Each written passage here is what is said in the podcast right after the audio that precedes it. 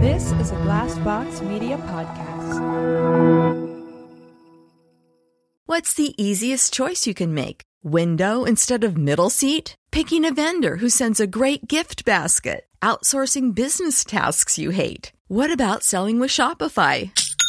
Whether you're selling a little or a lot, Shopify helps you do your thing, however you cha-ching. Shopify is the global commerce platform that helps you sell at every stage of your business. From the launch your online shop stage to the first real life store stage, all the way to the did we just hit a million orders stage? Shopify's there to help you grow. Whether you're selling scented soap or offering outdoor outfits, Shopify helps you sell. Wherever and whatever you're selling, Shopify's got you covered. Sign up for a $1 per month trial period at shopify.com slash try. Go to shopify.com slash try now to grow your business, no matter what stage you're in. Shopify.com slash try. This is the story of the one. As head of maintenance at a concert hall, he knows the show must always go on. That's why he works behind the scenes, ensuring every light is working, the HVAC is humming, and his facility shines. With Grainger's supplies and solutions for every challenge he faces, plus 24 7 customer support, his venue never misses a beat. Call quickgranger.com or just stop by. Grainger, for the ones who get it done. Love this podcast? Support this show through the Acast supporter feature. It's up to you how much you give, and there's no regular commitment. Just hit the link in the show description to support now.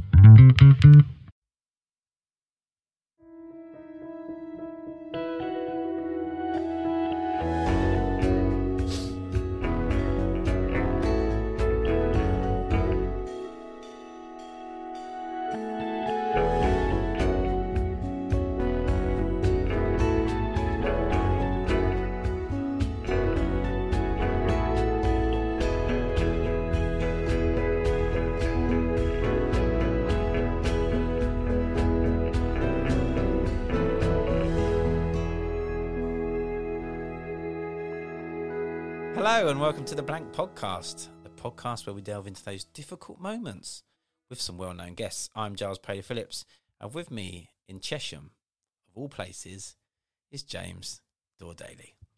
oh, gone very formal there. Um, James Daly. Mate, that makes me sound a little bit sort of like a, I don't know, like a sort of Guardian writer of some sort. Yeah, it does Um, actually, yeah. Which I'll take. I did probably a great job. Um, hi, how you doing? I'm all right. How are you? I'm okay. Yeah, not too bad. Uh, It's a crack- Monday. We don't normally record on a Monday, We so that's don't. different.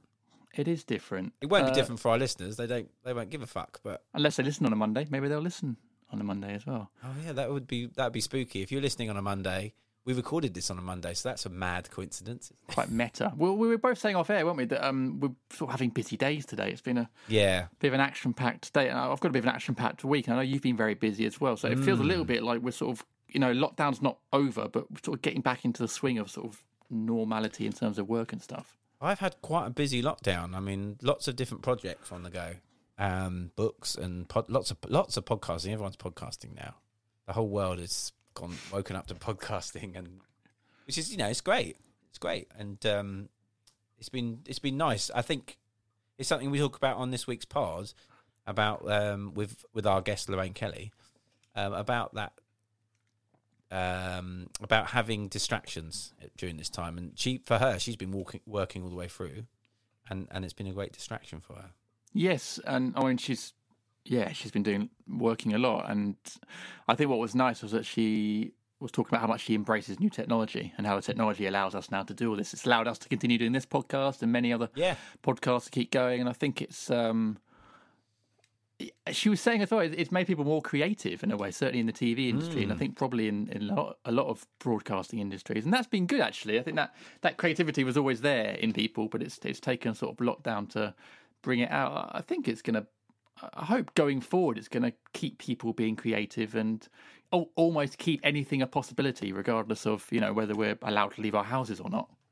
Well, I think creative people are just can't help but be creative, so they will find ways to be creative, whatever they're doing. I mean, I see this last weekend um, stand-up gigs where it's like a drive-in stand-up gig. I mean, that's incredible. You know, getting some great comedians there, and so some of our old guests actually, Mark Watson being Yeah. one of them, um, Jess Fostekew, and so people doing these gigs, and that's great. And then, like you say, on TV, podcasting, writing, whatever it is, we're you know, creatives are really giving lots of people. I mean, obviously. We've, we've said before it's a distraction for us making these things, but it's also a distraction for people consuming them. Yeah, and I think it's made people appreciative of appreciative, appreciative. Um, makes people appreciate um, creative people and, and, and doing their doing their things. Um, so yeah, I think it's we talked about this with Lorraine quite a lot, didn't we? That she's fairly positive about coming out the other side of this. I mean, she's a quite positive person, and it was it was really nice to. I always thought she would be, and it was really nice to actually then see off air she is, and and that was uh, that was lovely. But it, she's positive about the future, and I think we have to be in a bit. I think you're right. It's there's been so many examples of people cracking on and, and doing things and getting creative that yeah, I'm positive about where we where we go from all this.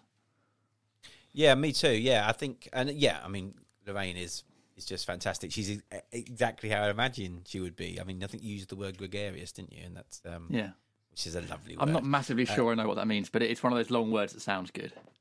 Yeah, yeah. Well, no, we'll use it again. It probably doesn't mean the thing we're, we're trying to say that it means. But anyway, in this instance, yeah, she's a super positive person. She's got a really bubbly personality and um, wonderful company, just wonderful company. And she's had an incredible career. I mean, she's been working at ITV for over 36 years.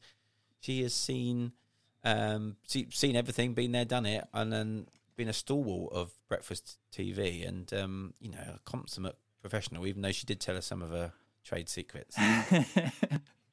well, why else would we have people on the podcast? That's why we do this. We we, we want the gossip. Um, nah, she's she was brilliant. I think we should just crack on with the episode and let people uh, regale in the wonderful company of the gregarious Lorraine Kelly on the Blank Podcast.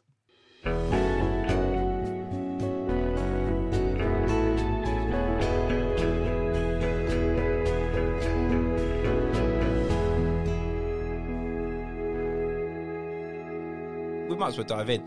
How, how have you found work? Because you've been working all the way through this. I have. I have not missed a day, and to be honest with you, it's kept me sane. It Mm. actually has kept me sane. Um, I I don't know. I, I need. I'm someone who needs structure in their life anyway, uh, and being able to go to work has really, you know, it's it's given me it's given me something to get up on. It's given me something to focus on, and, and this is a, you know, it's it's been. I suppose it's it's a because obviously what we've been trying to do is we've been trying to give people information as what's going on, Mm. but we've always tried to somehow find a little bit of light in uh, in a very dark place because there is, you know, we've seen incredible heroism and we've seen people doing amazing things and people being, you know, the best of humanity. Um, there's been there's been obviously terrible things have happened as well. Um, but yeah, I'm just glad I've had I've had the chance to go to work. Actually, I've, I've, I'm I am going to take a couple of weeks off because my dad's not well, and I'm I've got to go, and I can finally uh, go up and see him. So that's huge that I can actually go and, and see him now because he's um, he's been shielding. So that's really good. Um, yeah, but I'm. I, it's been. I'm glad that I've been able to go to work. It's helped me. It's kept. It's kept me from going crazy. Mm. Have you have you have you learned anything about yourself or about work or anything like that during the lockdown? Um, yeah, you know what? I've learned that actually it's okay to feel overwhelmed. You know, I've found, I've actually found sometimes, and, and, and anxiety as well. You know, I've, I'm not really, you know, I'm very much that sort of, oh, you just get on with it. You know, that, when I was a kid, that was what my mum and dad sort of instilled that terribly Calvinistic work ethic. You know, it's very sort of Scottish thing. And you just get on with it. You know, you go to school. What, do you, what are you talking about? You've got a cold, or you've broken your leg. Drag yourself to school. you just do it. So, but what what has actually been quite good is for me to realise that actually I do get overwhelmed and I do get anxious because who wouldn't in these mm. times? And it's all right to feel like that. It's it's not. It's that thing of you know you sort of suck it all up. I've actually found myself. I have been talking to friends a lot more. In fact, my best friend, who we've got that sort of friendship, we've known each other since we were twelve. If we don't each see each other for ages, it doesn't really matter. Hmm. We just pick up the conversation. But we've been making a point of every single week we've been doing a Zoom call and it's been amazing. And I've actually unburdened a lot on her, and, sh- and likewise, you know, we've been just talking about how we've been feeling because I think that's it's just so important for all of us to do that. You can't bottle it up. You just can't. It's important having those kind of friends though, those older friends. You know, like um, But no, you really will. yeah, yeah, well, yeah, and who take you for who you are. They don't. They're not sort of mixed up in you know your kind of current lifestyle. They're just those people that know you, and you can. It's nice to be able to turn to those people, isn't it? Especially in these sort of times. Oh, definitely. I mean, obviously, my husband, of course, I talk to him, and my daughter's here with us just now. Um, she starts our work in September. She's been living in Singapore for the past few years, but managed to get back here. And she did self isolate, and she couldn't believe when she got to Heathrow. This is a way back. This is a way Mm. back um, before June, even. And she couldn't believe when she got to Heathrow there was no checks, not even a temperature check, nothing. She, you know, she just Wow. couldn't.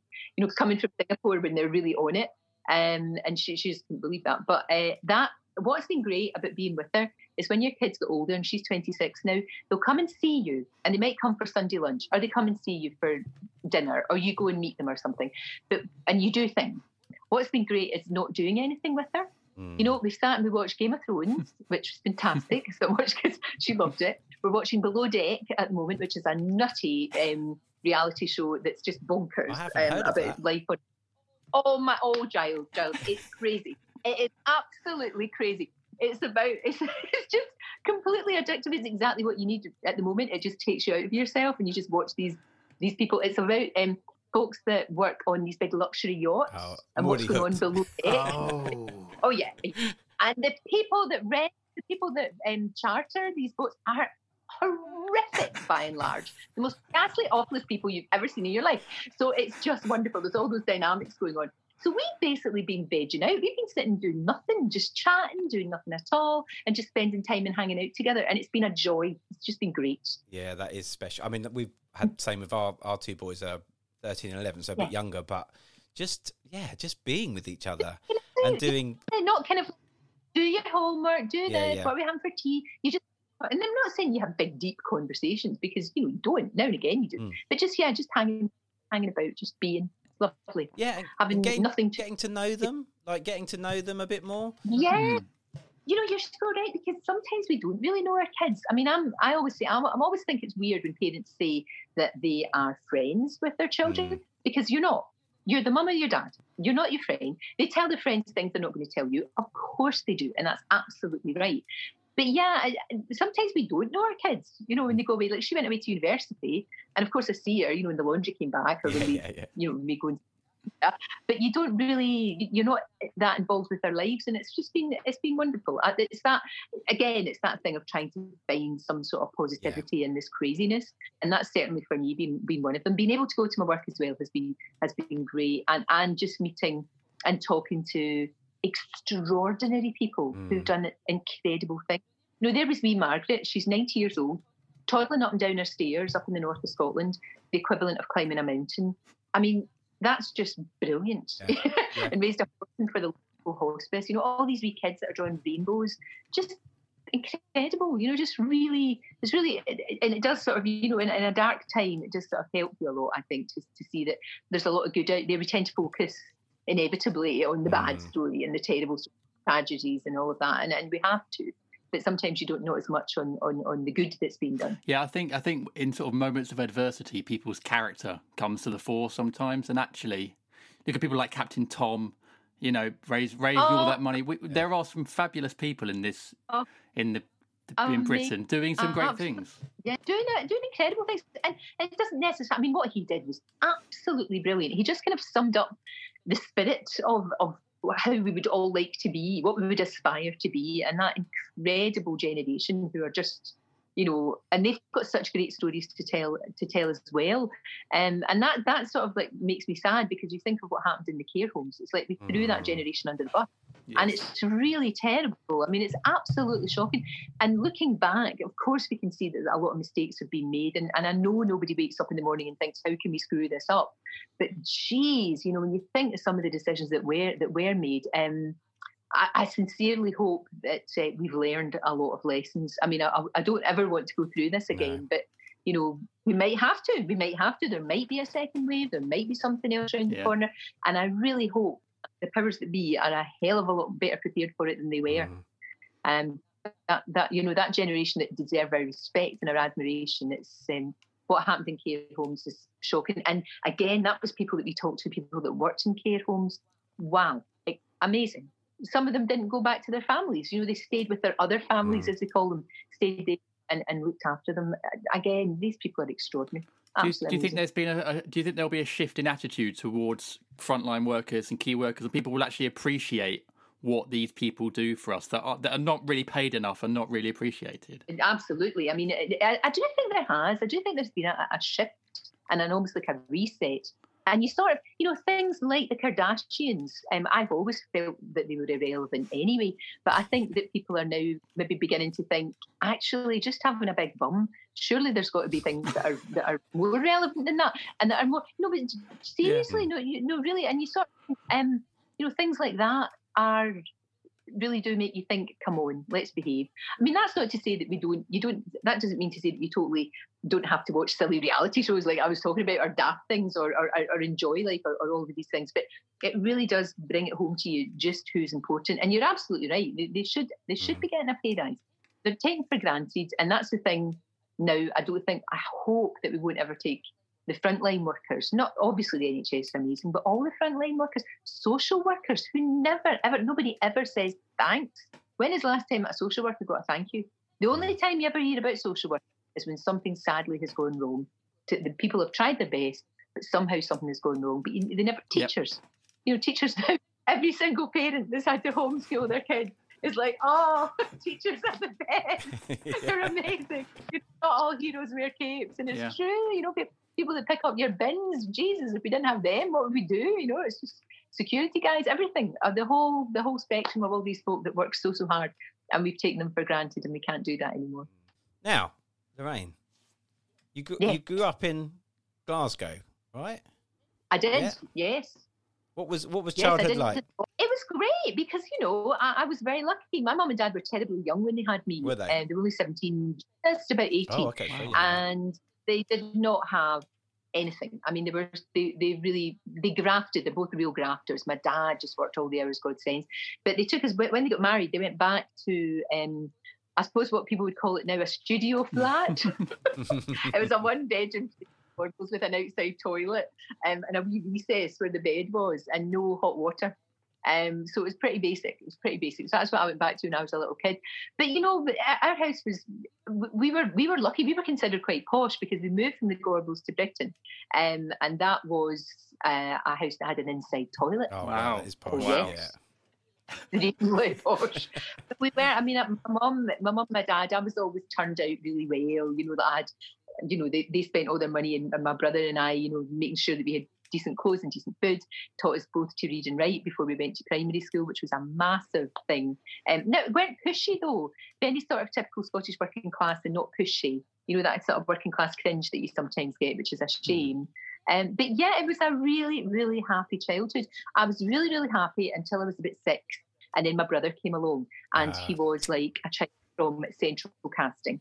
Big, giant blue eyes, gorgeous wee chubby cheeks that everybody just wanted to go like that and pinch him, and blonde hair like a cherub. And I hated him.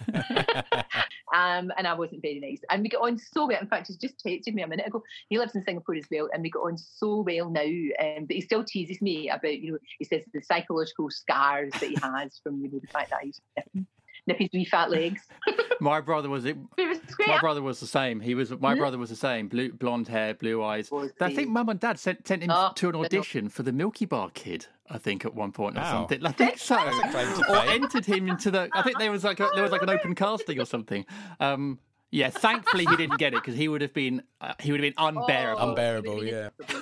No, but then, yeah, we, we moved there. And then we moved to East Kilbride, which is a little bit like Milton Keynes. You know, it's a new town. Okay, yeah, yeah. So I moved there when I was a teenager, and then I got a job at the East Kilbride News. I was supposed to go to uni, and I would have been the first in the family to have gone to university. That was a big deal, Mm. you know, to get that photograph mantelpiece with the with the funny hat and the scroll and the robe and everything.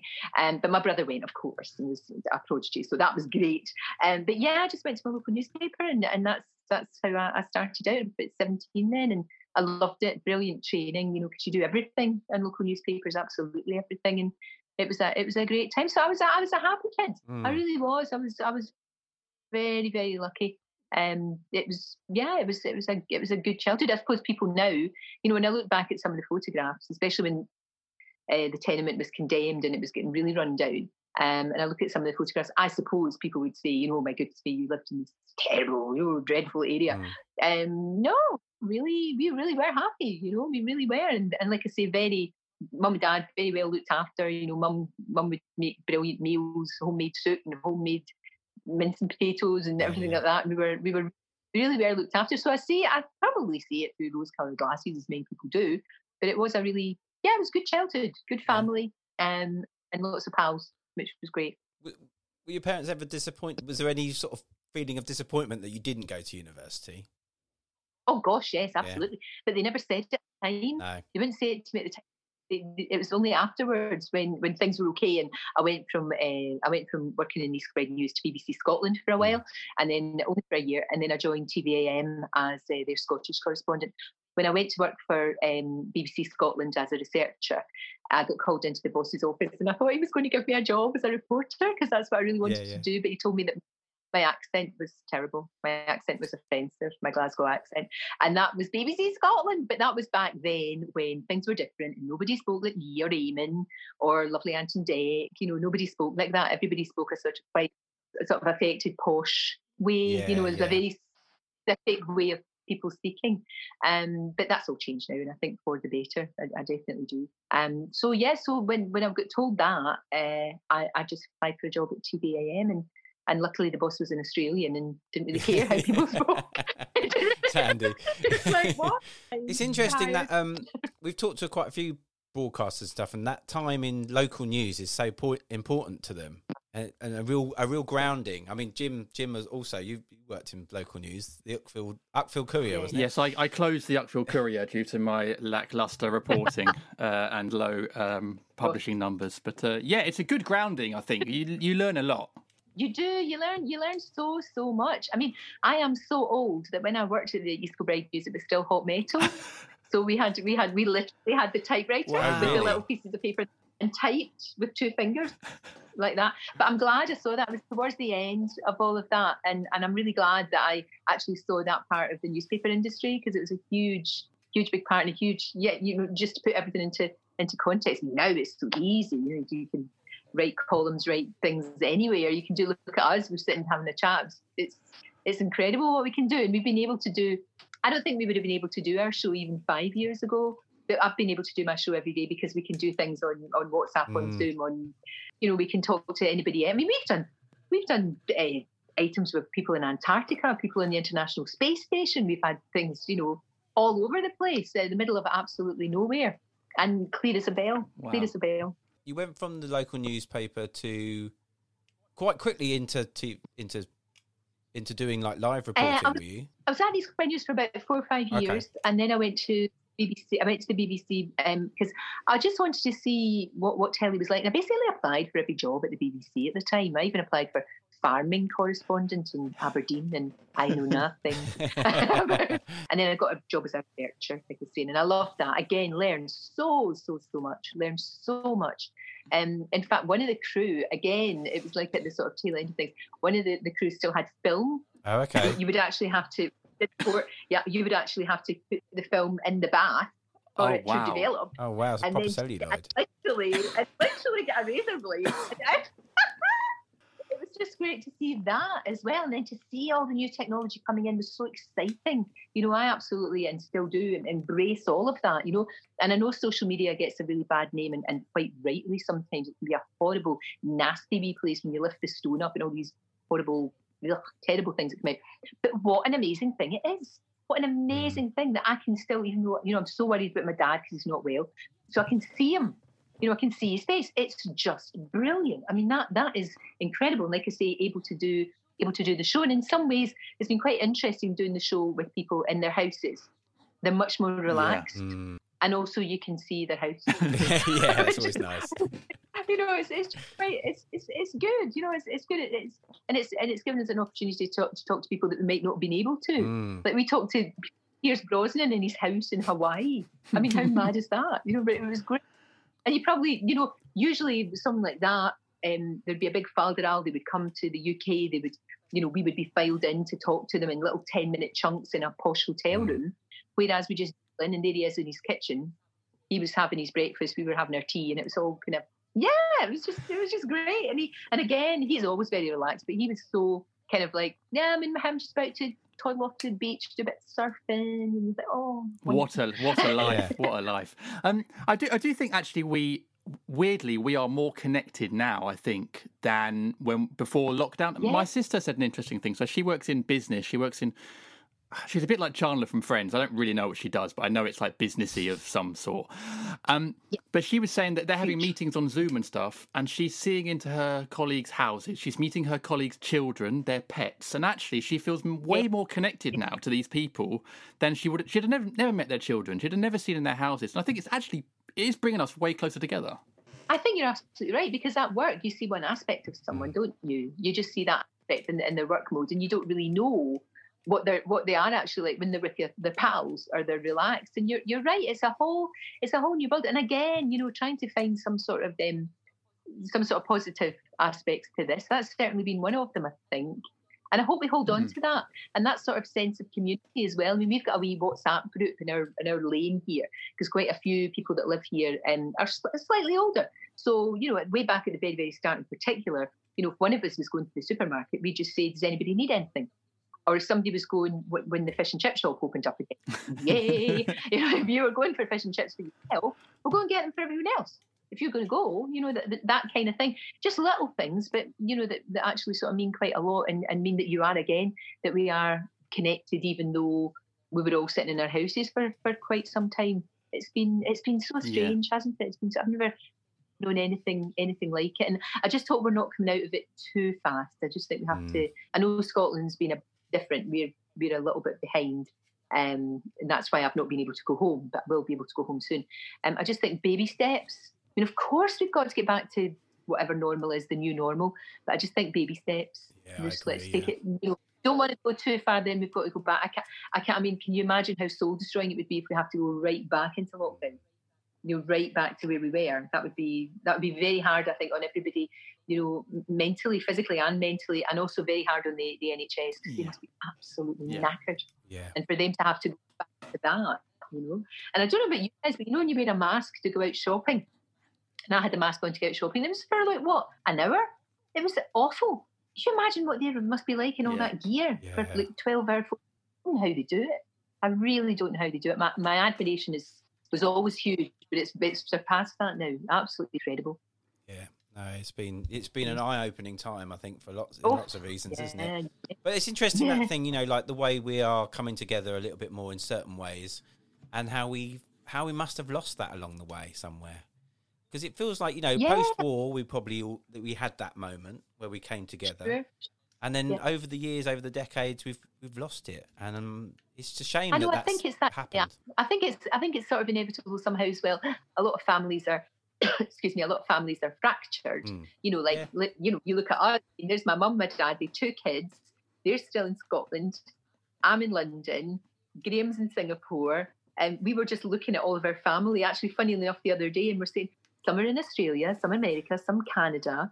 You know, everybody's all over the place. Um, one of our one of our cousins was in China up until quite recently, and that's great. Crikey, people should go out and, and see the world. It's the most important thing. But it, it does mean that that families do tend to get a bit a bit fractured, and we, we do have this thing of.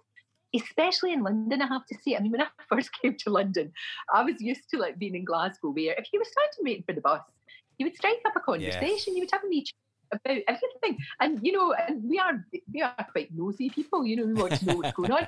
And here, course, I'd be on the tube or I'd be on the bus, you know, it's a wee back when I first come down way back in the 80s. And I'd strike up conversations, you could actually see people moving away. They were scared. they were like, why is this woman talking to me? And that that sort of that changed a little bit. That always changed sadly after, you know, something like a terrible attack has happened Mm.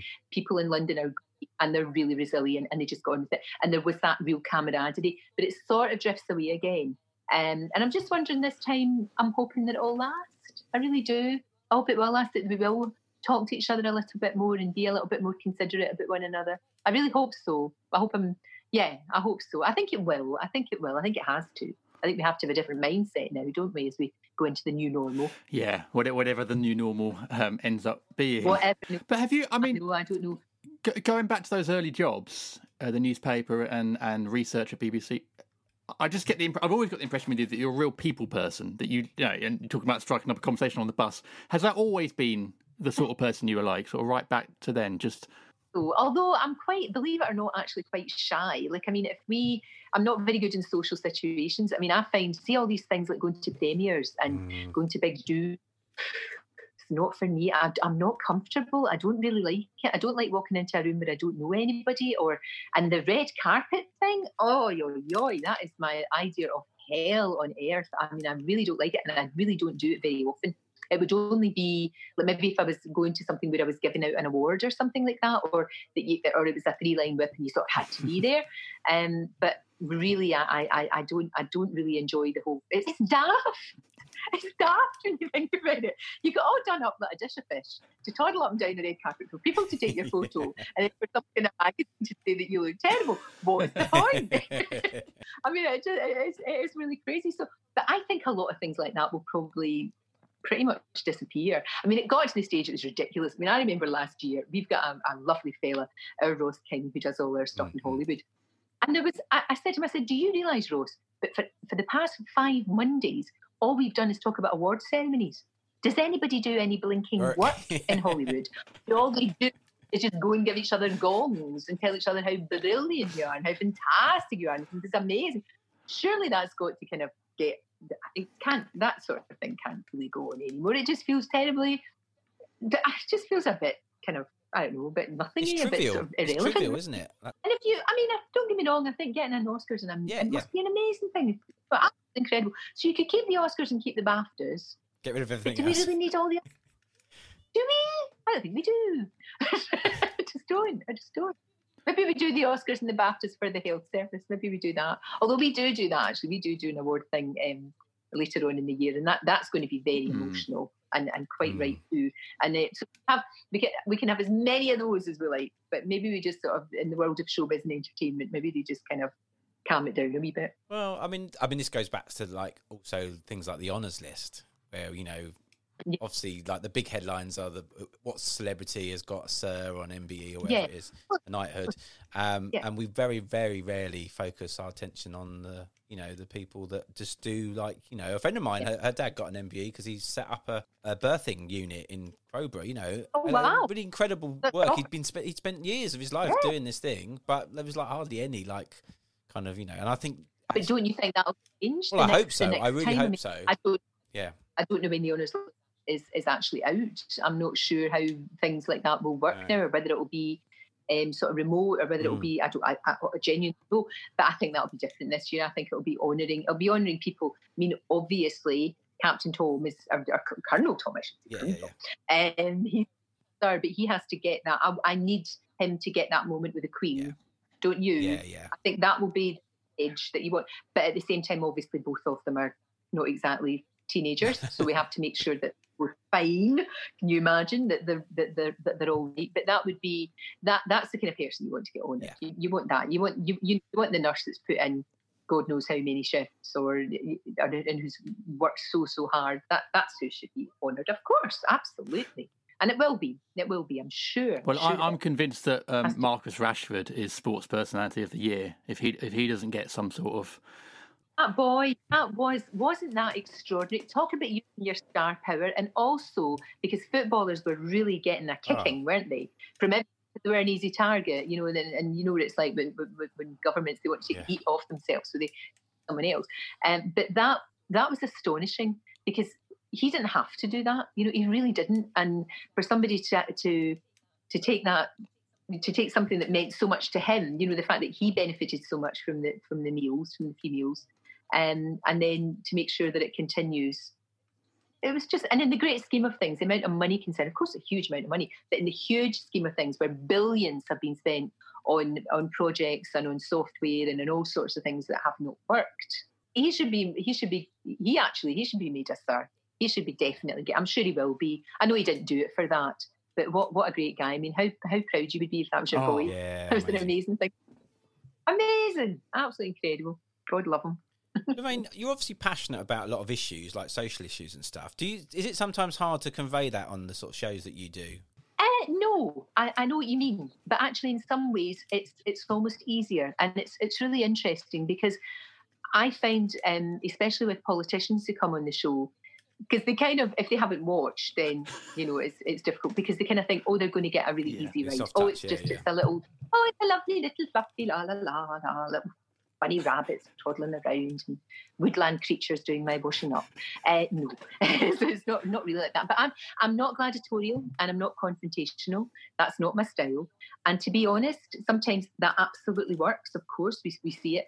But other times, sometimes I just think, especially with politicians, especially if they're not all that bright, um, is you give them enough. It's quite let a lot of them them, I talk. think. Yeah. you know, you give them enough time to talk and they damn themselves, Mm. inevitably. And it's that thing. I mean, Piers Morgan always says, what did he say? I was? He said, an iron fist in a velvet glove. Mm. And I, I love that description. I think that's a really good, good description. Um, and yeah, you know, these people need to. I think it's terrible that no ministers are coming on GMB. Yeah, you know, they came on, they come on with me. I mean, I haven't had many. I had Priti Patel on recently, um, but that's probably been been that, and and that's a shame because you know it's not about. I know Piers says, oh, they're not coming on to talk to me or Susanna. You know, when I say Piers is saying he's not coming on to talk to him or Susanna, it's not really about that. It's not whether or not they're going to come on and talk to the hosts, because actually we're not really important. We're just a conduit. It's that they're not coming on and talk to our viewers, and Yeah. that makes me so that they're not coming on and talk to, to to real people who need answers and who need clarity. The person through all of this who has been clear and has given us information and sometimes sometimes a difficult pill to swallow has been our Dr. Hilary. Mm. He has been fantastic. Um, especially even today, you know, we were talking about masks, and you know, there you've got the Prime Minister saying, "Yeah, yeah, yeah, yeah. Well, you know what? Yeah, maybe it's a good idea." Then you've got Michael Gove saying, "Well, you know what? It's good manners to wear a mask, and maybe, but you know, let's rely on people's common sense." No, let's not do that. Yeah. Let's just tell people wear a blinking mask. Just do it, you know. Just just wear a mask, and that's that. Not this kind of, you know. Do you think the virus is going to go? Oh, they're very well mannered. I'll just go away then. They've got good manners, so I won't bother them. I mean, for Yeah. goodness sake, it's like they don't realise what we're dealing with. It's it's crazy, and and I know everybody's trying their best. I'm I'm not saying that they're not, but sometimes you just despair. You really do. Yeah. It's all about. I mean, you look at New Zealand and you just think, can we not clone Yeah. that woman? She's amazing, yeah. extraordinary, incredible. Did you see her? Did you see her when there was an earthquake? Yeah, yeah, incredible. She just went, oh, there's a wee, oh, wee, wee earthquake there, and just kept going. Most of our guys would ran away and hidden behind a small child. You know, she's just like, she's just getting on with it. Oh, incredible, inc- incredible, absolutely amazing. Well, I don't think it's any um, coincidence that the, the, the countries in the world where the pandemic has been best handled has been um, ones where women are in charge. Yeah, I know you, you do. You look at Taiwan, you Yeah. look at New Zealand, Germany. you know, you look at Nordic countries, Iceland, Germany, of course. I mean, you know, it's been it's been tough in Germany, but they've, they've at least she tells it like it is. Same in Scotland, Yeah, to be yeah. fair. And if you take politics out of it, um, and and to be fair to Nicola Sturgeon, she said this is not about politics. She just wants to do the best job she can. And I watch her. I watch her at mid at midday every day. She's still doing her briefings. And she never dodges a question, Right. you know, and she gets really hard questions from the journalists up there, really tough ones. Never dodges it, never says, and if she doesn't know, she says, I don't know, but I'll find out. And that's how you have to be as a politician, you know, never, again, forget what, what party you're in. You, you have to be that straight um, and, and you have to tell people, even if it's unpalatable truths, you've got to. And you've got, I mean, she's made decisions that aren't popular. She's, you know, she made the decision not to allow um, flights from Spain to come to, to Scotland without quarantine. I mean, that's not going down well, as you can imagine. It'll change though. It'll change as things go on. Um, but yeah, sometimes as a politician, that's what that's what's so interesting about Boris Johnson because I think he's a man that likes to be liked. Yeah. And that's why he's finding it so difficult in this pandemic because he's got to give us uncomfortable, uncomfortable truths, and and I think he finds that very hard. From what I know of him, I don't know him, but from what I've seen and what I've read and what, I've, what other people have said, he is somebody who likes to be popular and likes people to say, "Oh, well done, mate," and and nobody's going to do that right now. So you just sometimes you just have to be you have to be the guy that tells the truth, whether or not it's going to make people happy. Not pretend it Lorraine, isn't. if you ran for office, I'd vote for you. no, you're kidding. You're kidding. Can you imagine? Oh gosh. I mean, you're it's it's the toughest job in the world. Mind you, I mean, anything's possible these days. When you look at Trump, and then you look poor wee Kanye West, who I think is uh, is just a poor soul. Um, but there, I mean, can you, you, you know, when people say Kanye West might be um, president of the United States and, and Kim Kardashian might be first lady, you, you can't laugh at that because that actually could happen. It could, because look what they've got already. So it could actually happen. you know, you cannot rule anything out.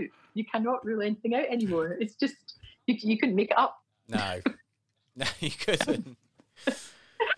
oh, I mean, uh, going back to Nicola Sturgeon in Scotland, do you miss Scotland? Do you miss being up there? I do, I do miss it. I mean, I'm lucky in that I can go up and as I, I tell you what I've really missed this year is every year in May, it's the highlight of my year. I go up to Orkney, Oh, nice. and it is like a battery charged. It's one of the most beautiful places on God's earth, and it doesn't matter if you wake up and it's raining because in two minutes it'll be sunny, and then it'll be snow, and then it'll be sleet, and then it'll be rain, and then it'll be sunny again. And I've had such wonderful times up there. The people are just a delight, and you know you get to know people as you go back and back. So I miss that. I, I really, really miss that. Um, and I just miss it. it's more people. You know, I miss my mum and dad and my friends. You know, normally we'd be up there seeing them. I'd be up there going to the football. You know, I try to get up there at least uh, once or twice a month to go see a to see a game. Um, I'm missing that too. That that that sort of you know the tribalism in the Yeah. in the good way. tribalism in a good way, not in a negative way, and the camaraderie of that is um, is good for you, you know. Mm. So I do miss that. And before all of this, I, I, I got up all the time, and I used to commute. I, I did. I did Yes, a yeah, commute yeah. for a long, long. That was when the there's a little flight that goes from Dundee to London City Airport, and that's really easy. That's what the bus. It was fantastic. But yeah, but I've got loads and loads of pals down here as well, so we're we're, we're lucky. And, and with Rosie being home as well, that's been great. But I do, I do, yeah. I, do, I mean, my heart does lift, obviously, Mm. when when I get go. You will do the big cheer going across the border, but but I, I love living down here. It's been very. London is an amazing city. Of course, you could pick holes in it. You, you could. I always think. I always think of London as being a woman that's going out right, and she's all done up. She's gorgeous, but she's forgotten to change her underwear. That's what I think, and I don't mind that. Yeah, that's about right. That's pretty. That's You pretty know, apt, actually. Yeah. tiny, oh, tiny bit grubby, just a wee bit grubby, but actually really good fun. You know, a naughty, naughty, naughty city, and and I've had some amazing times here, and I absolutely love it. And and you know, the, London, England's been very, very good to me, and and yes, it's it's a, it's a great place to live. It's a smashing place to live. Of course, downsides like everybody else. So but I who, love who's it. your football team? Dundee, isn't it? Dundee Dundee United. United. Dundee United, not Dundee. Sorry, no, no, Dundee no, no, no. United. There's two. There's Dundee Oh, have I gone again? United, and the the, the uh, stadiums are literally across the road from one another. So when you play, when we used to play home games because we're, we're we're in different leagues now, but um, we used to just walk across the road. It's just incredible, absolutely incredible. So yeah, we're Dundee United. We're the Tangerine Yes. ones. We're the ones in Tangerine Black. We've got the yeah, we've got that. So I've supported them since oh gosh, my husband. It was my first date. My husband asked me out to go and see Dundee United against Hearts with him. Oh. Uh, geez, now Hearts were my 1980 Scottish team. are they? Yeah, well, they, I don't know why, but I think it was because I really like their strip. I think someone bought me a strip when I was a kid, and I remember like, oh yeah, I'm going to support Hearts. Yeah, well, he went. He took me to see them, and that was when we had we had an amazing team. We used to beat Barcelona. We beat Barcelona four times. Yeah, Amazing. We had a run. We had a great run in Europe. Um, now, of course, there's you know there's no money in Scottish football. It's, No, it's, it's got a bit. yeah. Um, but we, the new firm of Dundee United and Aberdeen, did to challenge them for a while. But uh, yeah, I'll be glad when that's back. Um, I've been watching a few games. It's okay. It's just a bit weird. You know, I mean, Scottish football's not bad. I've been watching a couple of English games. It's strange, isn't it, with the, the crowd? Well, You know, what the- option do you take? the I was wondering, what do you have the crowd noise on? I do. Yeah, me too. I do because the other training match and you can actually hear them, which is sometimes that's okay. I don't I don't mind it, but it's not get the atmosphere. But I think they're doing a they're doing a tremendous job with, with trying to make Yeah. it as you know as, as close to being there as, as, as you can. But again, that'll be when we can do that. That'll be Yeah, a well, real. Jim and I are both Crystal Real- Palace fans, um, and Oh, Susanna's a yeah, well, yeah, exactly. Yeah, I know. I've, I've seen Susanna at Yeah. games actually. I've, I've, yeah, yeah. We bumped into her in the in the boardroom one one game against Everton. Ah, Uh, I haven't enjoyed since we've started again because we've only won one game. We've lost six. United like that, we can have a brilliant Yeah. run, and then yeah, and it's the hope, isn't it? It's the hope that kills you. Always. You think, oh, this time, this time is going to be different. yeah, and it never is. Now Susanna has got she is a walking saint. The patience of that Oh, woman is just amazing, yeah. remarkable. She deals with you. She's what she's just got it right. She's just she's and the two of them work together so so beautifully, so beautifully, and it works really well. But yeah, she's a real proper proper footy fan. She is. Proper She is. fan. Yeah, we had a little chat when I saw her. But yeah, I know she's a big Palace fan. It's it's nice. It's always nice to meet um, comrades, isn't it? And when you when you meet a fellow there's a fan, fan thing, Sure, when you meet me, if we meet a fellow, we, we're called the Arabs. yeah, Dundee United fans are called. it's where there's lots of theories for it. But if you meet a fellow Arab, it's like, yeah, it's like it's amazing, especially when you're on holiday or something like that, or somebody will come up and say, "Oh, I, I you know, I support Dundee United as well." It's, it's Yeah. it is a kind of yeah, it's good. yeah. Now you've been at ITV for a long time. Apart from one, I know you had one little blip where you uh, you were replaced at one point. Is that am I right in saying that? No, I got. I it was when I was off on maternity. Well, not maternity. I'm freelance, so Yeah. I um, went away to have Rosie, uh, and then they basically phoned me and said, "Well, thanks a bunch. Um, we've got someone else." So that's hard, Yeah, but that's industry. That's what happens, and so that's why I never take it for granted. And I was very lucky because that was she was born in the June, and I was going back in September because you know you you don't uh, all the time No, off, no. especially not back then. Uh, you, you wouldn't have got uh, so much time off. So I was going back then, and then they basically told me not to bother. And then I just basically went round every single TV station, said I'm available, and then there was uh, nothing was happening.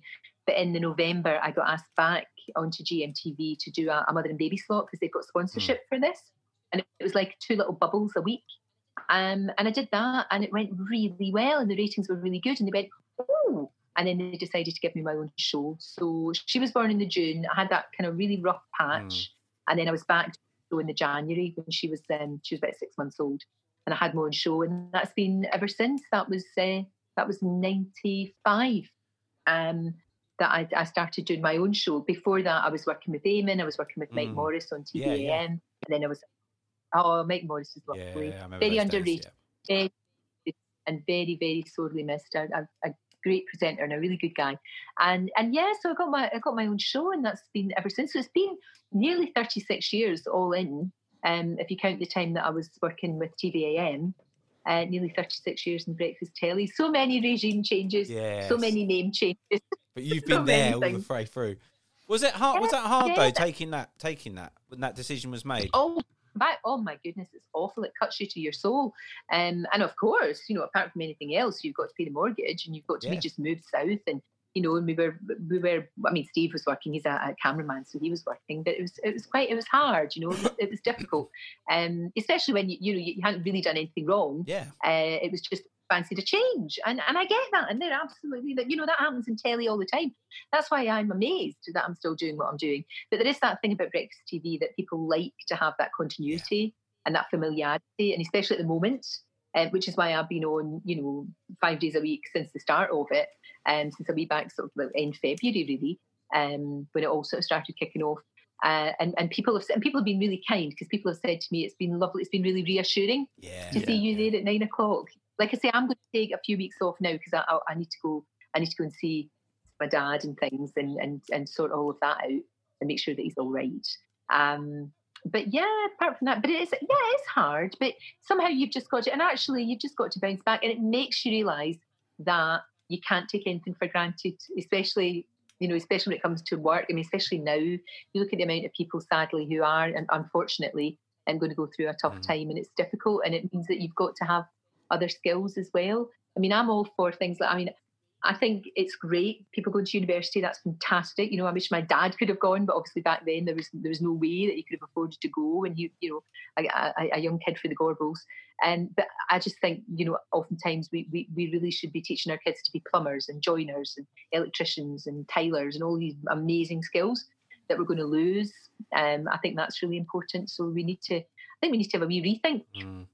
As we as we as we go forward, as we lurch into the new normal, and then we've got just when we sort of come blinking into the sunshine, then we've got da-da, Brexit is waiting Oh, for us. God, I So keep forgetting about that. what do you do? I know it's I- hard to forget, do but I. I do. Um, and then Does it its ugly sometimes head go- again. I know it was just today. Somebody was saying to me because we, if we, if we were going to go away, and I don't think we will be, but if we were going to go away, we'd probably drive uh, through the tunnel and maybe go somewhere like France or northern Spain. I love uh, Galicia is beautiful, though I think it's I think at the moment it's in lockdown. But if things change, that's what we might do, and that's easy enough because you know our wee dog Angus, it's easy enough to do that. Um, but in the future, after Brexit, he's going to have to get a rabies injection, and there's like four months' notice, and uh, so many forms to fill in that most people probably wouldn't do. I don't think we know what we're in for, unfortunately. And it's those Um, kind of practical it's- things, isn't it? It's those practical things that Uh, people just people don't it. realise. So it's going to be it's going to be quite hard, and things like insurance. Yeah. And um, when you go abroad, make sure you know because a lot of people obviously thought, oh, if you go to Spain, you go to France, it's okay, we're in the EU.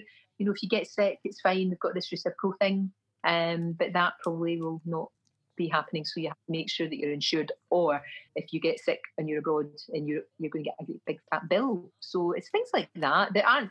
It's not all been ironed out yet, and of course it hasn't been ironed out yet because the government are dealing with this terrible thing.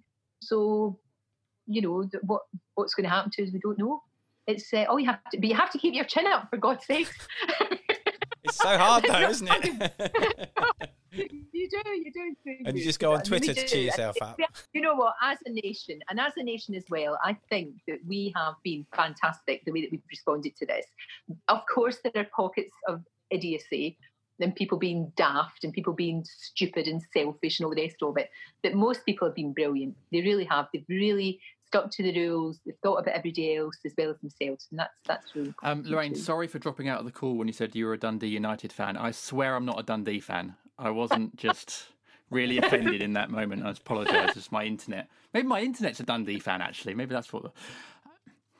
maybe it does listen to you of course Yeah. Um, I just wanted to, to ask you though about blank moments. So this podcast is is about sort of blank moments, but I'm wondering if sort of at the start of your career, being on live TV, whether there were any any moments that particularly went wrong, or you you you, had a blank moment, or your guest had a blank moment, or anything anything technical, anything like that. honestly, things happen every day, but hopefully you don't know, you know, because we've got an order, you know, we've got an order of how what we're going to do things. Like we're going to do, say, we're going to do Ross from LA at the top of the show, but for some reason or other, the, the link is down, or he's late, or he's delayed getting to the studio, or whatever.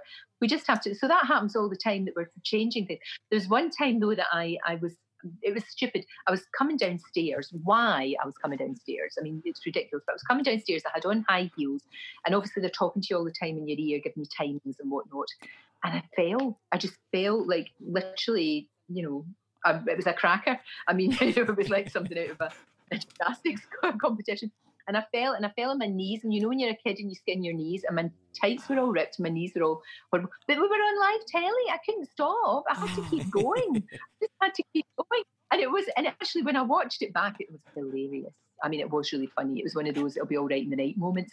But that was that's when you just have to like, you just have to sort of get yourself together and keep going. And luckily, I was talking. Do you remember Jane Asher? Yeah, yeah. lovely, lovely woman. Jane obviously went out with Paul McCartney. Everybody knows about about that. That was a long time ago. But she sort of reinvented herself as a, cake maker and all the rest of it. And she was so kind. She sort of came over and helped me, and we sat down and me. The great thing about my show is, though, of course, I mean, if it was old-fashioned BBC, not now because BBC's got a bit different, they would have tried to ignore that. But when things happen in our show, we just always acknowledge it. We always acknowledge the fact that um, something's happened. And I also remember Sue Lawley was reading the news one time, and um, some some delightful lesbians were, were coming down the studio. Do you remember? Yeah, I remember that. Yeah. No, we would just go, oh look, look, there's lovely lesbian ladies coming down. She just cracked Um, on. Oh, hello, and then we probably talk. But she just, I mean, but that's the way. Yeah. That was fine because that's the way. Whereas our show's totally different. But we would have thought we would have probably gone, hi, now what, what's all this about? What's going on? Very nice to see you, and how are you?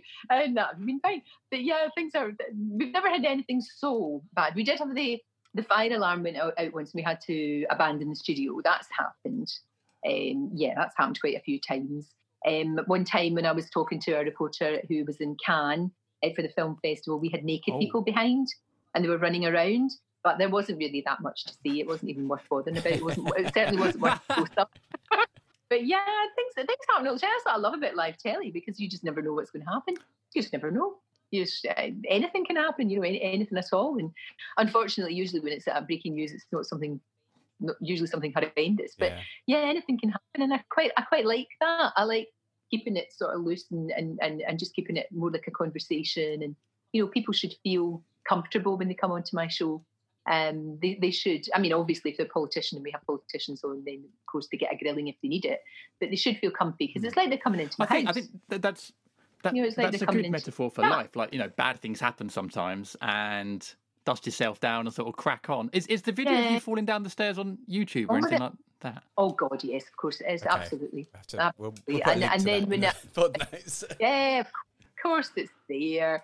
And the time I showed my pants when I did a high kick and I was with the Spice Girls and and on and on and on and on it goes. You know, there's just there's so many, so many things that happen. But like I say, you probably don't know most of them because you know, hopefully I can just if you ever see me um sort of going through the front pages of the newspapers and then talking a lot about Coronation Street, you know that everything's gone, that there's nobody to talk to, all the links are down, and it's it's just like abandoned ship. Where, where, where, and I'll just, and I'll just fill for nine minutes. Yeah, I, yeah. I remember. I remember doing actually that was another one we did with the stars of Taggart. Remember Taggart? yes. and they were all, we were doing we used to have people on to sort of reviewing things and we had them on reviewing the latest because we're dead interested in music we had them on reviewing the latest singles that were out that week and the the machine just broke just broke. So we had to kind of so we had this mad situation where they were kind of like singing the songs and then we were talking about it. Honestly you just you, you just get on with it. You just have to yeah. I think so. People have been really that's one thing about this whole situation. People have been so creative. Yeah. they've been really creative with finding new ways to make telly. Um, people have been filming things on their iPhones, drive-in concerts, brilliant. You know, people doing stuff online. Um, you know, because obviously theatres in a, in a bad way because we probably won't be able to go for quite some time now. And I, I think some of them will go to the ball, which is really sad. Um, but yeah, finding different ways to make music videos and different ways to produce music, and it has actually been astonishing as to what people can do. You know how how creative they can be. It's good. Yeah, it really has actually. I was going to say you. I mean, obviously, you know, you alluded to it. Alluded to it earlier. You've been in. You've been working in that industry for like thirty six years, and and the, the landscape has changed many many times. I'm sure. Oh, dramatic. yeah, and um, and yeah, I know you said as well that you've you've always kind of rolled with it, but do you think this period as well is going to change the landscape again permanently? Oh, I think so. I do think it. I, I think it will. I mean, things like you know, just from our point of view, things like you know, when big stars Mm. would have premieres and or they would come over. You know, they would be flown over here and they'd take a whole a whole floor of a posh hotel and and we do all these interviews. I mean, now that we can do them online, you know, I mean, I've I've, I've done loads of them from my house. it's Yeah. just crazy. Um, I, I don't know if they'll want to do that. And, and I think things will change from a, a business point of view because if you're a, if you're in a, if you're a business person and and you've been getting on all right, I know there are some I know there are some deals where you've got to be in the room where it happens, know, going to Hampton, but you've got to be there. Um, but not a lot of those. And I think that will stop. I think a lot of that will stop and a lot of a lot of the ways that we do business um will change quite Mm. dramatically. I think a lot of it will inevitably be um like the way we're talking now. It, it, it will have to be. And the way that we the way that we are entertained and you know like i mean I, I would think twice about going to a restaurant. I probably will quite soon. I've not been yet.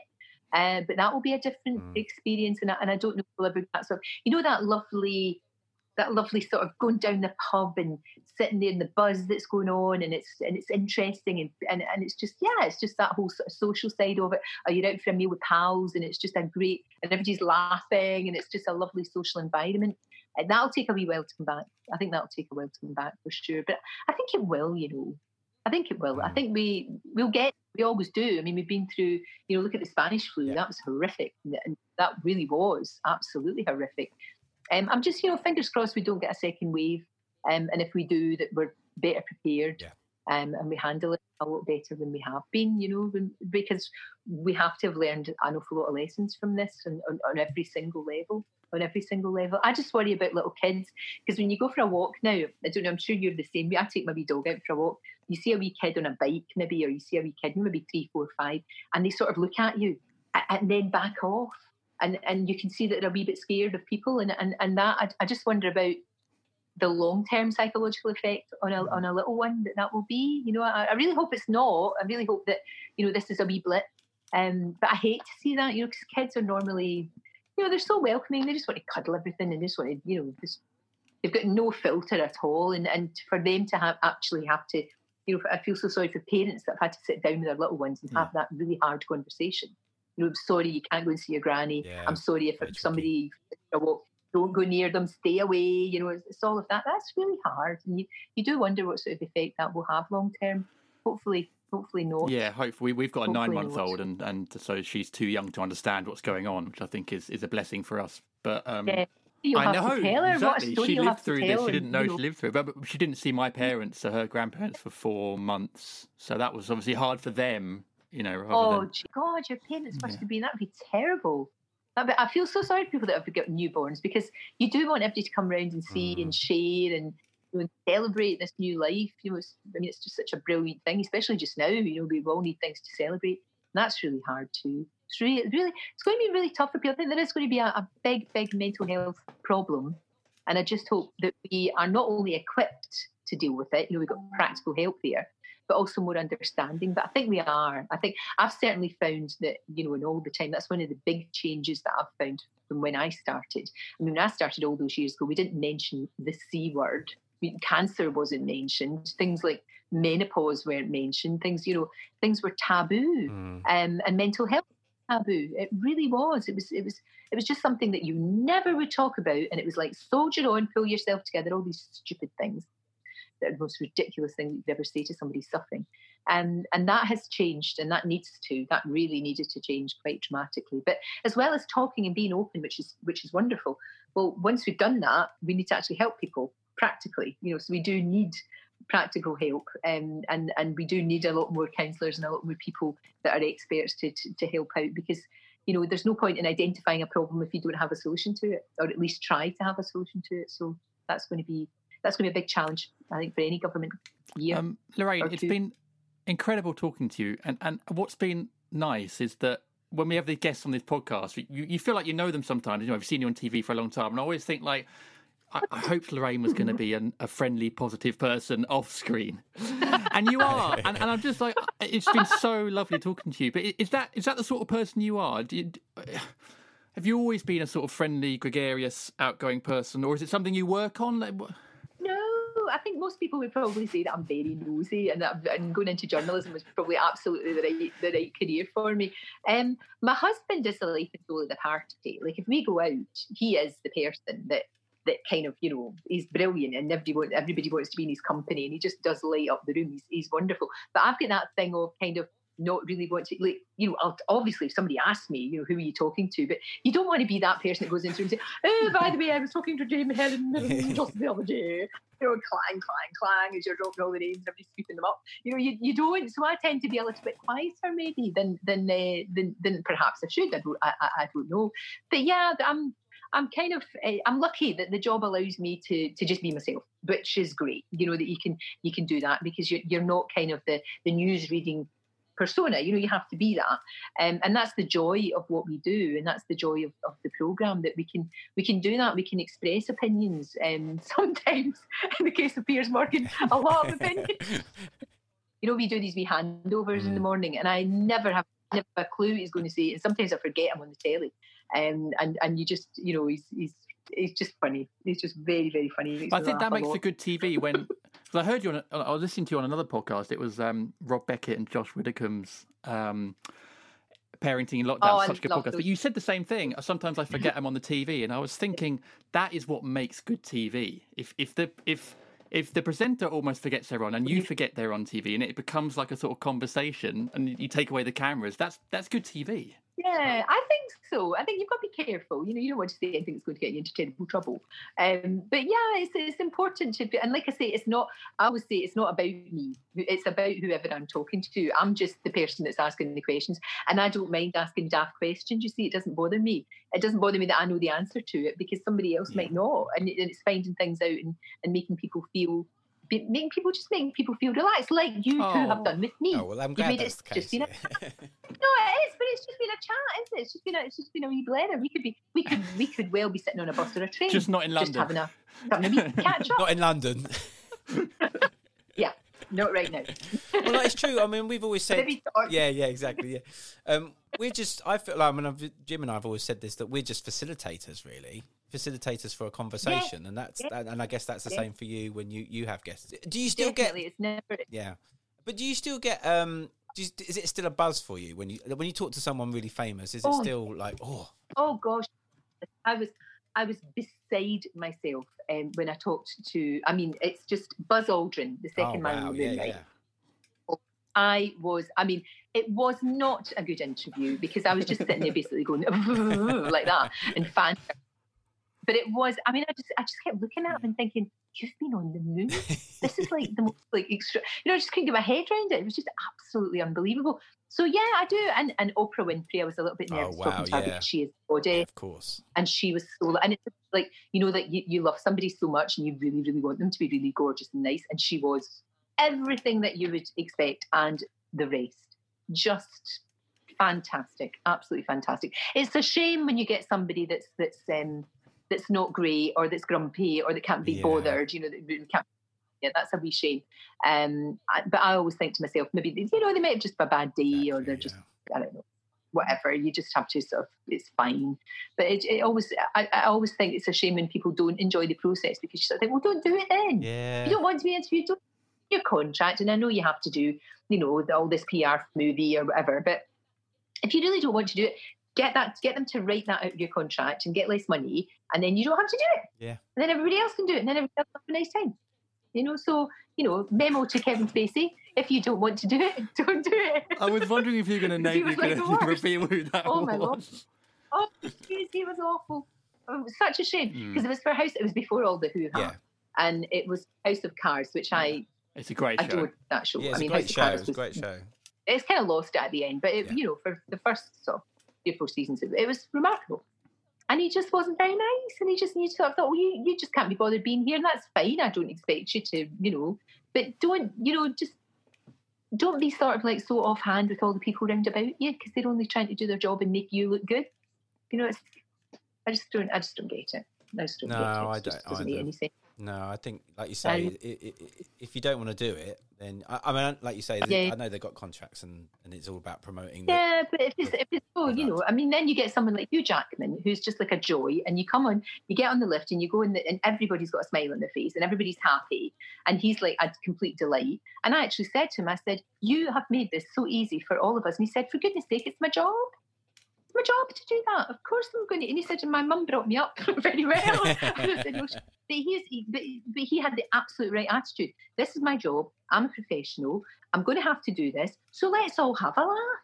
Let's all enjoy ourselves. Let's, you know, let's just have fun Yeah. doing this and talking about this movie that I really had a great time making. You know, and you think, And a lot of, you know, and like someone like that is an actor. So, you know, if you're not having a good time, you can at least act like you are. Well, that's what Tom Hanks does. That's what Tom Hanks does. Tom Hanks acts as somebody that's getting interviewed, having a nice time.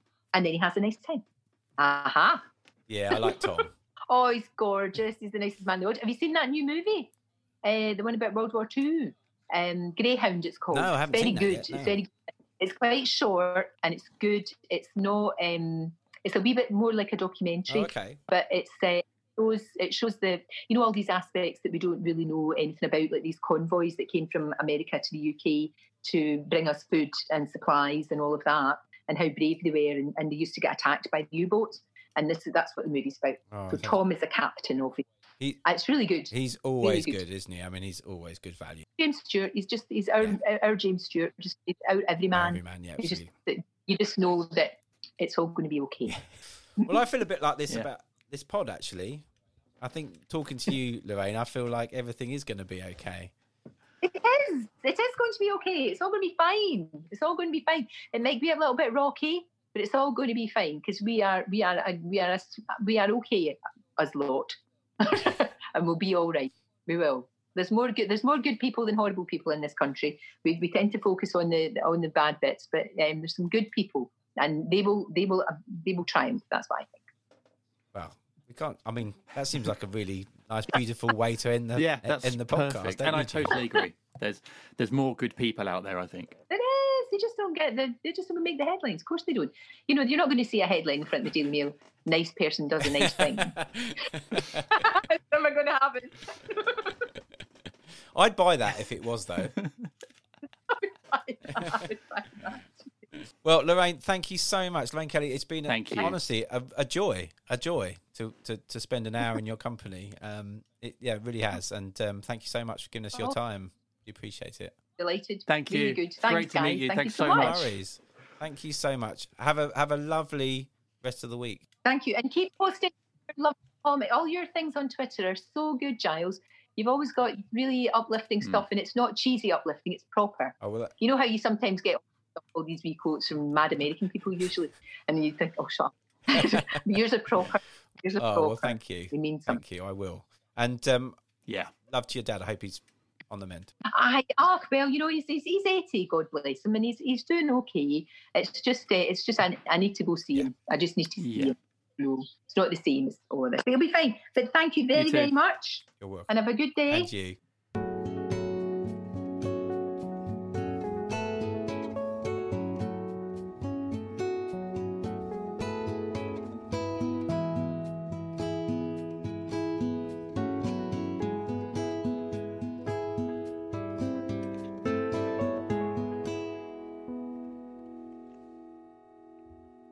Well, there you go. Lorraine Kelly on the Blank Podcast. Lorraine Kelly, a broadcasting legend. Absolutely, yes, and just I hope that it comes across as much. I'm sure it will on the uh, on the episode. Just what great company she was.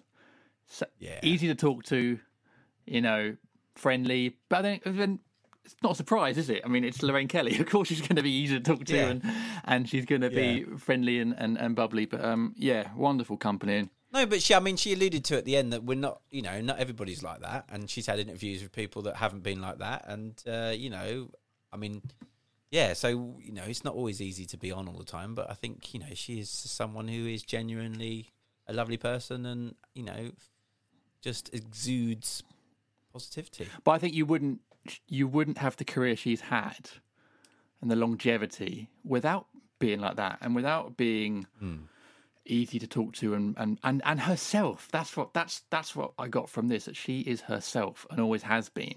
And that's why she's been so successful. And she's talking about, you know, on her show, they're able to reference when things go wrong and they're able to say their opinion. And that's what makes her so successful because she's not tried to be anything she's not. And I think that's actually a really good hmm. takeaway for any of us listening that actually, if, if, if you can, be yourself. And, and I think you will be more successful and I think happier. Yeah, absolutely. Absolutely. Yeah, no, it was a real pleasure to talk to her and a real privilege. It was indeed. Now, it's also, Giles, a privilege and a pleasure to receive some of the correspondence that we get from our listeners. Um, and this is the part where we read out some tweets. I've got two tweets here from uh, someone that I know. You can read them I'll read both them, well, they're both from the same person. Uh, and I, I, Is it Ian it Waggers? Waggers, 66, Ian Waghorn, who I, I feel like we may have possibly read out a tweet from him before. He's a Palace fan, uh, so obviously that elevates him in our in our opinion. yeah, yeah. He, get, he gets to the front of the queue, basically. and he's uh, very supportive of Blank, which we really appreciate. And, and obviously, some people might not know that I do a Palace podcast um, and have done for a while. And there seems to be a bit of a crossover from some of our, of our listeners that have sort of come to Blank, and I we really appreciate those people that have sort of Yeah, well, and if you don't, if you are a Palace fan listening uh, and you don't subscribe to FYP, Well, then where have you been? you should. It's been ten years. Um, no, if you if you would like some Crystal Palace chat, then then please do subscribe to the FYP podcast. But I'm going to read uh, Ian's tweet. So he's put just catching up with episodes and suddenly realised I got to mention. So there we go. We did read out one of his tweets. Haven't been so excited since FYP read out my cheese question years ago. And there you go. If, if you want a little snapshot of what we talk about on the FYP podcast, it is mostly food related. Thank you, Jim and Giles. I still haven't worked out how to leave an iTunes review. Uh, and I think you replied to him then with with some tips. And of course, we do appreciate anyone that leaves a review. And Ian goes on to say the John Sweeney episode was brilliant. Oh, it was. That was a good episode. He's an amazing chap. Blake Harrison was good too. The weird thing is, you get such natural conversation out of your guests. I find myself joining in out loud now and again. Well, that's lovely to hear. That we must be doing something Yeah. right. I, I love it if I overheard someone in a supermarket chatting along to one of our podcasts. That would be that would be a brilliant. Thing. Well, I, I don't know about you. I listen to pods mostly when I'm running. Um, and it's I normally sort of comedy podcasts listen to. So quite often I'll be running down the road laughing my head off. And I, and I, I actually recently I, was, I passed someone. I sort of waved at them, but I was like laughing at the same time. I, I wonder if they thought what is wrong with this man running down the street laughing his head off. But um, that's just Well, they might have thought that you were laughing. Mate, at yeah. Oh, I hope I hope they didn't they didn't think that. Um, yeah. but yeah, it's uh, Don't don't laugh and run is what I. Oh, and it's a dangerous combo. Those three things. I didn't in think I was, I was a not good. multitasker, but there you go. Maybe it turns out I'm uh, got more skills Hmm. than than I realised. But um, yeah, so thank you, Ian, for your tweet. I mean, what a top man. Yeah. Um, Really appreciate it. And if you'd like to tweet us as well and let you know, let us know any of your favourite episodes or guests, you can. Our Twitter account is, At blank uh, and also we're on Facebook and Instagram as well. And our handle there At is Blank at Blank Pod. And I ha- still haven't checked those messages, but apparently we do get some. Um, and we do, we do. We get lots on Instagram. I need to check them. Um, and you can email us as well if you'd if you'd fancy a longer chat over email. Our email address is blank podcast 2018 at gmail.com. wonderful stuff. Um, and that's it for this week, Charles. I know, another week done. Another week done. Another episode. Another episode of the blank podcast. We are creeping towards 100. We are. We are. Which is a big number. It is a big number. mean, who'd have thought at the beginning of this journey we'd have got to 100 podcasts? I know quite quickly as well. So We've talked to 100 famous people, that's crazy. Which is quite mind blowing in a way for you, little old you and little old me. These Yeah, I think, who are unbeknownst to most of the general public and will remain that way probably. But I think if you'd have told us two, so two years ago, we would probably just, we probably just met two years ago. and We were probably sort of think talking about Hmm. plans and stuff. It was, it was summer 2018, wasn't it? That we sort of It was. Yeah, it was around this time. We probably started. The germs of an idea were forming. we infected each other with the idea of a podcast. No, it's not. And to think two years later that we've chatted to some amazing people. we have. We've been We're very, very, lucky. And next week we'll have another amazing person again on the Blank Podcast. Um, so it just leaves us to say, have a great week, stay safe, Giles. Have a good one with all your random projects that you're doing, And you, Jim, with all your random projects. and we'll see you again soon on the Blank Podcast.